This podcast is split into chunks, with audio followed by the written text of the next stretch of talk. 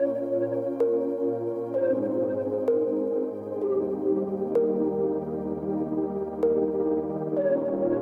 and welcome to the Tech for Good podcast. We're here to meet the fascinating people who are using technology to drive the change that they want to see in the world. From transforming public services, education, and healthcare to confronting humanity's greatest social and environmental challenges. If you're interested in meeting the people who are using technology to change our world, then you are in the right place.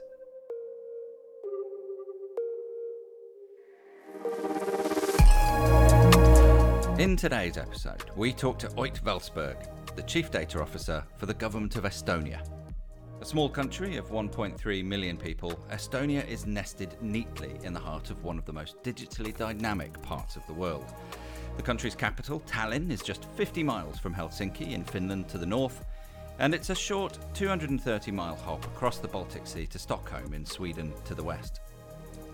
Today we talk to Ott about Estonia's remarkable ascent from gaining independence from the Soviet Union in 1991 to becoming one of the most digitally advanced societies in the world. He gives us an insight into how exactly Estonia has managed to build such a comprehensive and seamlessly integrated set of government digital services, and we find out about the appropriately named Bureaucrat, Estonia's AI driven virtual assistant for the nation. Launched last year, the government is now looking for able developers all around the globe to help build it into a service for the world. I began by asking Ott to let us in on what being Chief Data Officer for a government entails. So, as a government chief data officer, I oversee the strategic coordination of basically the whole data ecosystem in Estonia. So this includes many different areas, uh, starting from data governance. We are working with data management, data quality, um, providing access to government health data, making sure that different entities, both both from the private sector, from universities, different public sector entities, can access government health data.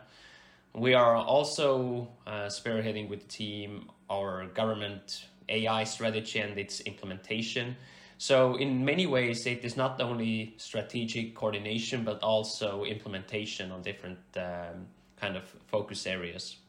And we are collaborating with different agencies um, within central government who we together with uh, actually carry out those strategies.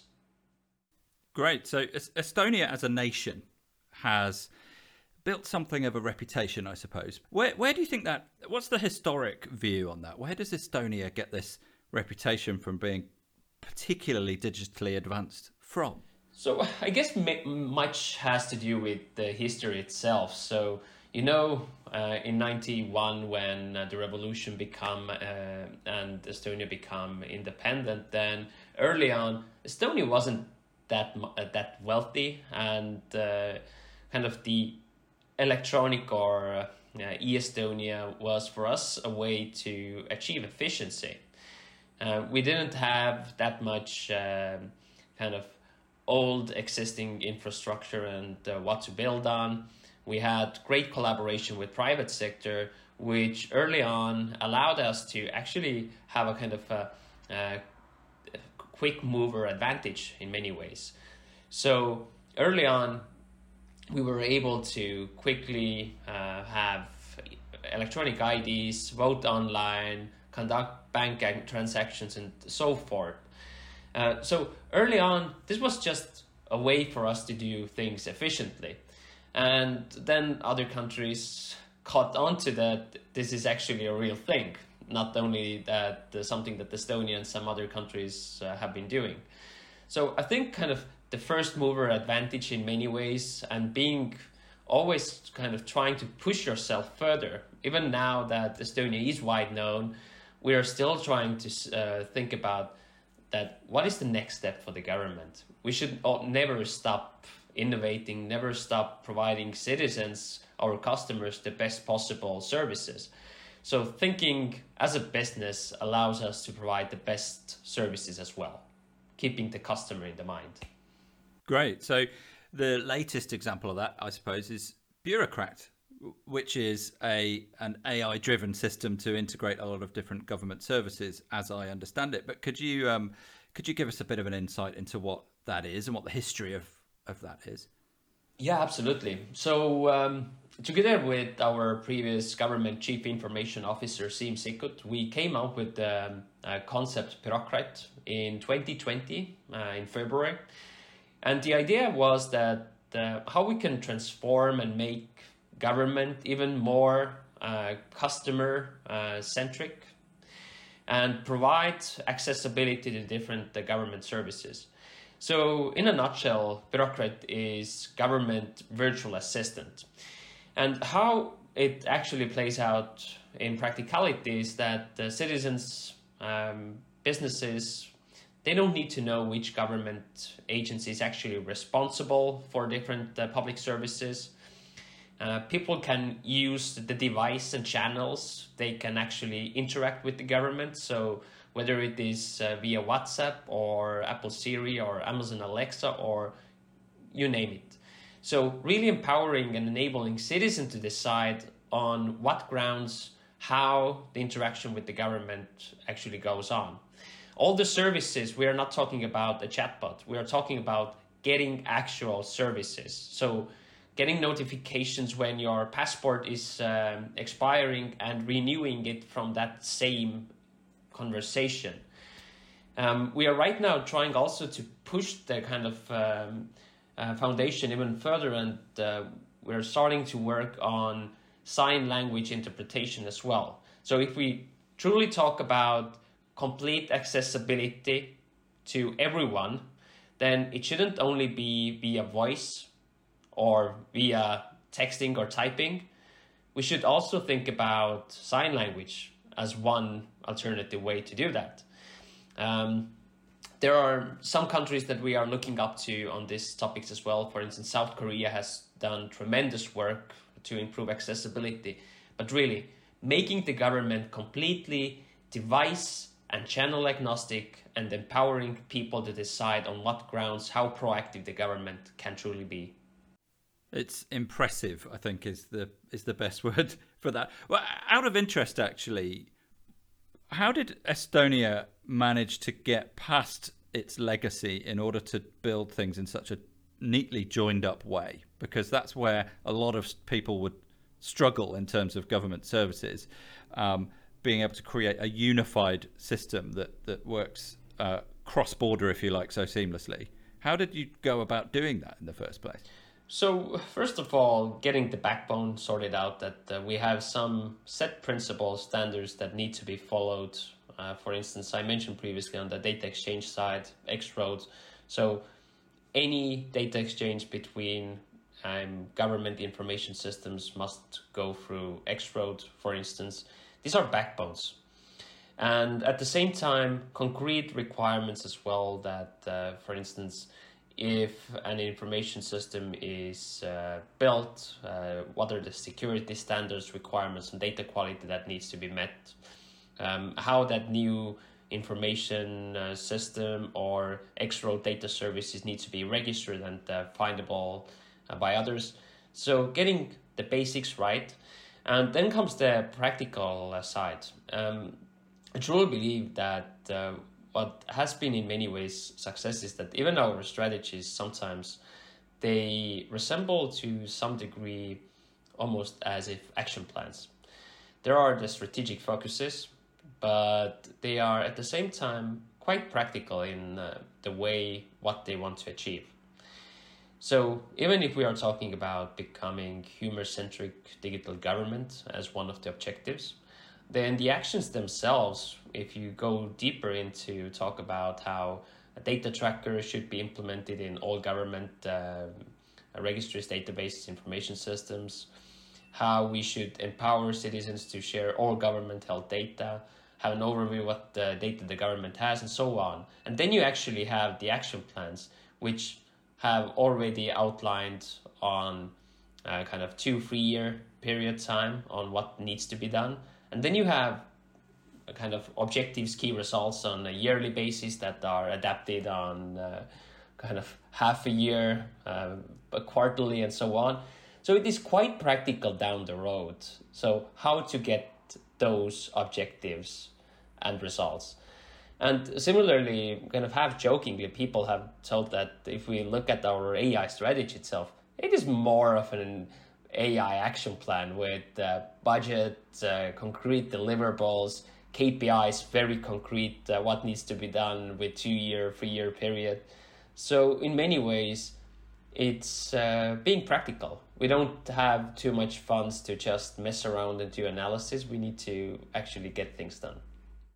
What were the what do you think the main hurdles were historically to actually being able to do that? Because in other countries, um, uh, uh, privacy issues and, and the, the idea of getting legislation through from a government point of view to actually allow a lot of this to happen is uh, continues to be a main a big obstacle. How do you think it was that Estonia was able to get over that? So, all in all, we have seen that uh, there is a, a, quite high trust in the government, um, even during uh, our EID crisis and everything else people's trust in the government remains high. Um, regarding legislation, I would always like to say that it is not fast enough in Estonia, but it is agile enough that we are able to actually carry out innovative uh, projects. But still, I, I think in this ground, we can always do more and be even uh, kind of more uh, adaptive. But at the same time, the level of protection that we have. So, every, all the data that the government has, we always keep in mind purpose limitation. so we cannot use data for any reason or uh, idea that someone in the government has. So at the same time, we have taken even practical steps if you talk about the trust. So for instance, we have data tracker uh, implemented in the government's uh, most important information systems, whereby if you go to the government portal, something similar to gov.uk, you authenticate yourself, and you see how those different government information systems have actually processed your data and for what reason. And similarly, private sector entities who are using uh, data from those specific uh, registries. I'm going to give you an example as well.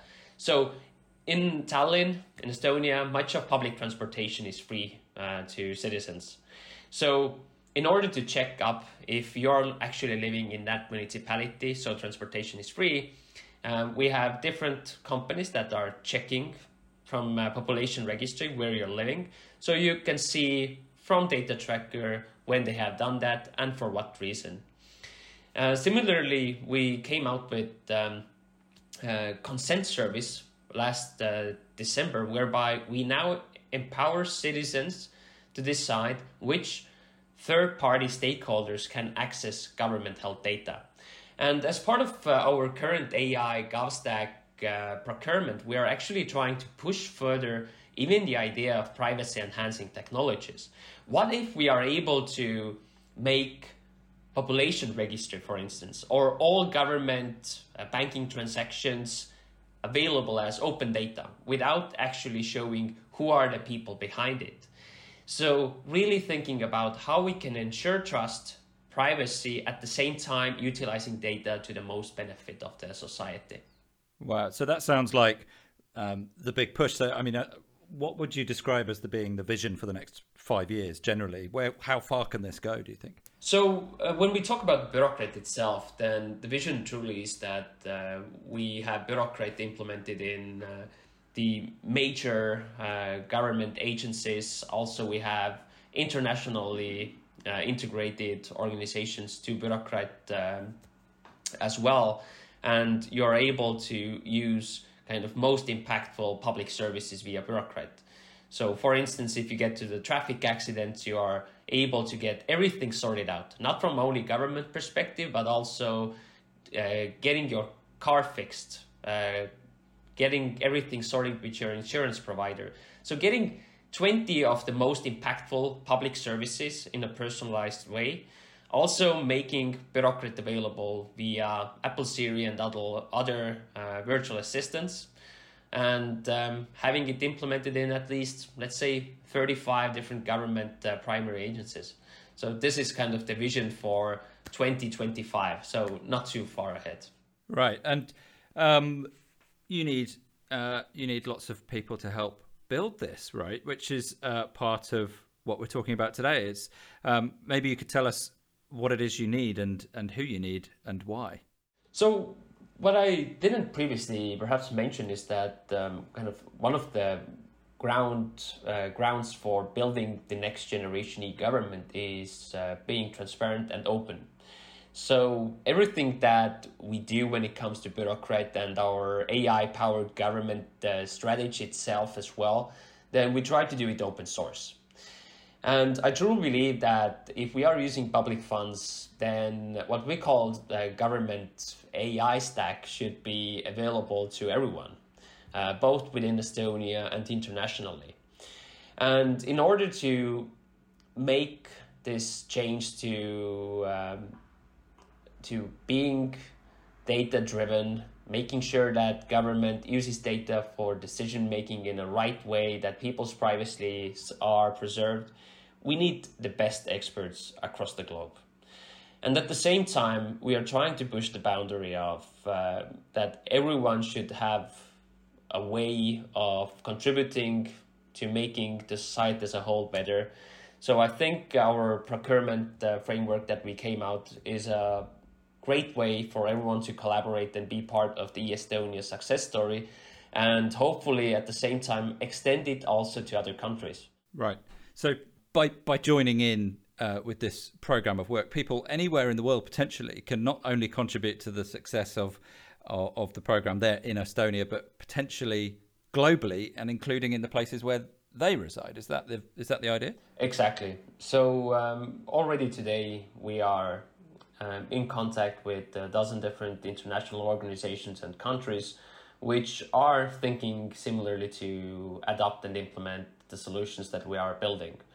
And at the same time, I would really urge other countries to take the same mindset as well that if you're developing anything that others could benefit, make it open source. For instance, even our backbone for data exchange, X-Road, is available as open source uh, technology.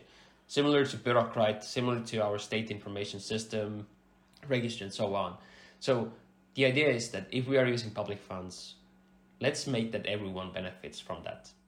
Wow. Do, are there any um, risks? Is there nervousness at all about how, if everything is so open and transparent, that it might be exposed to potential risks? How do you manage that? So this is actually a, kind of a false premise that if you keep everything uh, to the heart, that this keeps things more secure. Um, even when we talked previously about the transparency and the trust, being transparent about how different systems function and work builds trust in people. And at the same time, you can offer bounty and so on if you actually find critical uh, problems related to a system. So, um, doing penetration testing and so on, this is um, kind of given anyways. So, just keeping something close to your heart doesn't make make it uh, kind of less uh, um, more secure in that way. What kind of uh, what kind of people are you looking for? What kind of skills uh, are you are you in need of? So we are right now focusing really on uh, the kind of uh, data aspect. So data scientists, data architects, data analysts, and so on. But also, um, if you have some of those roles, but at the same time you are most uh, more uh, propose kind of more working with developers um, you can also be part of the testbed itself. So there are many different ways you can um, contribute to, but um, with the data focus, that's given. Great. And if they want to join in, how do they go about doing it? So the best way is uh, to find more information from eEstonia website, e um, slash estonia.com, and we have AI uh, GovStack testbed website. And there you can already find information on our public pro- uh, procurement registry and all other information on what is needed. But I can just say that even the procurement itself is extremely easy to participate in. It is not your t- uh, typical public procurement whereby you need to do tons of paperwork. Uh, it's really straightforward. Right, because that, that, that was going to be my next question. Actually, having experienced this personally, the um, uh, public procurement can be almost um, not worth the effort. A lot of and people might be thinking that as well. Like, well, I haven't got the time. But you're saying actually, come and have a look because it's it's not it's it's different. To be honest, there is nothing actually to lose. So if you um, if you meet the requirements criteria, then just make that proposal because everyone who meets the criteria are in. So really, there's nothing to lose. Great. Then already down the road, you can decide if you want to collaborate with uh, the government or not. Why why should people get involved in this? What's in it for them? So uh, it is uh, really a chance for people to contribute to the, the, success story and contribute to the well-being of the whole society, and at the same time do a little bit nice business on the road and the side as well. Of course. And actually, you said that, that you're running this like a business, right? Why is this more like running a business, perhaps, than you know running a government program? So, in many ways, uh, it is about uh, testing kind of um, the kind of how your customers, what your customers are thinking on regular basis, uh, trying to make, trying to actually get customers to use your service. This means that your service has to be better than the one in the market today. How to make the change that uh, people who are using the information systems that exist today make them switch to virtual assistant. It is oftentimes easier to cling on to the service that is existing previously. So, with any new technology, any new way of operating, you need to actually produce a lot of value to the client. And it's the same with uh, the government the previous existing way still persists, but how to get customers to your new service. You need to think as a business. In many ways, you are competing against other service providers. I am assuming that there's been some impressive leadership involved in this because this is uh, you you don't get to build all of this without some very solid um, uh, sponsorship from the top, right? So this is presumably quite core to to way to the way that Estonia itself governs itself. Is it, would you say that that's true? Uh, to, absolutely, to some degree. Uh, without kind of uh, politician support and so on, it wouldn't be uh, possible. But uh, I would also extend kind of the gratitude uh, to our private sector as well and hopefully in future to private sector across the globe. Together with we can build the GovStack. So it's it's really to do a lot with collaboration. Sometimes it is um, testing out for both sides. It is not only for us. Uh, for instance, we are right now working on similar uh, project with Microsoft. So there is international interest, but also local interest by different stakeholders on to see what is possible. And sometimes, even for us, we are testing out new things. Great, and and on that, um, uh, the collaboration with the private sector. That's obviously it's you. You need lots of uh, uh, suppliers and partners to, and actually, let's call them partners because they need to invest in this too, presumably, and the ability to to collaborate in that in like a business is core to the to the success here, I, I guess. Um, absolutely. So um, we are partners all the way down the road. So um, no one would be willing to collaborate if they wouldn't get anything back in return. And at the same time, if we were to build everything alone, then the cost for us, even from that perspective, would just rise quite a lot. And at the same time, you know, Estonia is a small country. Um, we need to do things in an efficient way.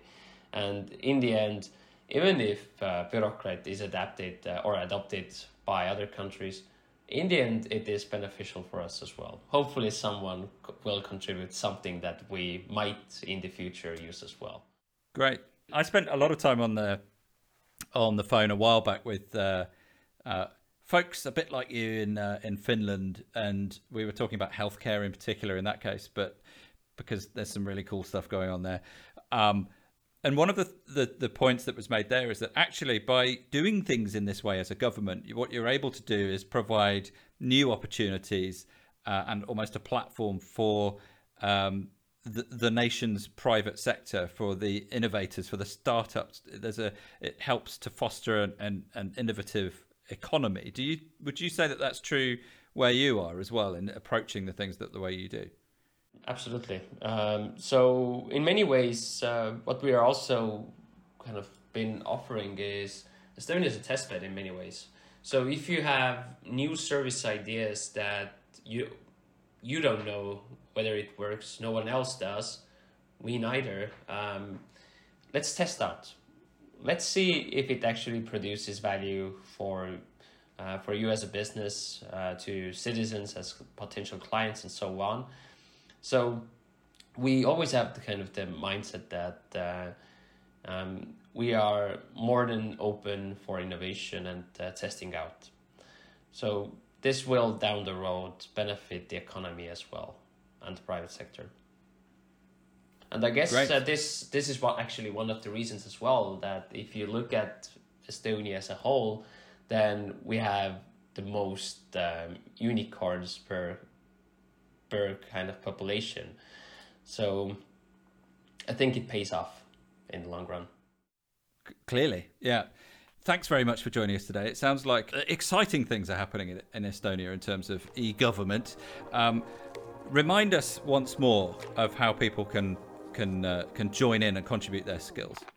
Yeah, so we right now have an open uh, uh, procurement whereby we are calling all companies across the globe to take part of building AI powered government. You can find more information from eestonia.com. That was the Tech for Good podcast. Visit techforgood.net to listen to more or subscribe via Spotify, Apple Podcasts, Google Podcasts, or Stitcher.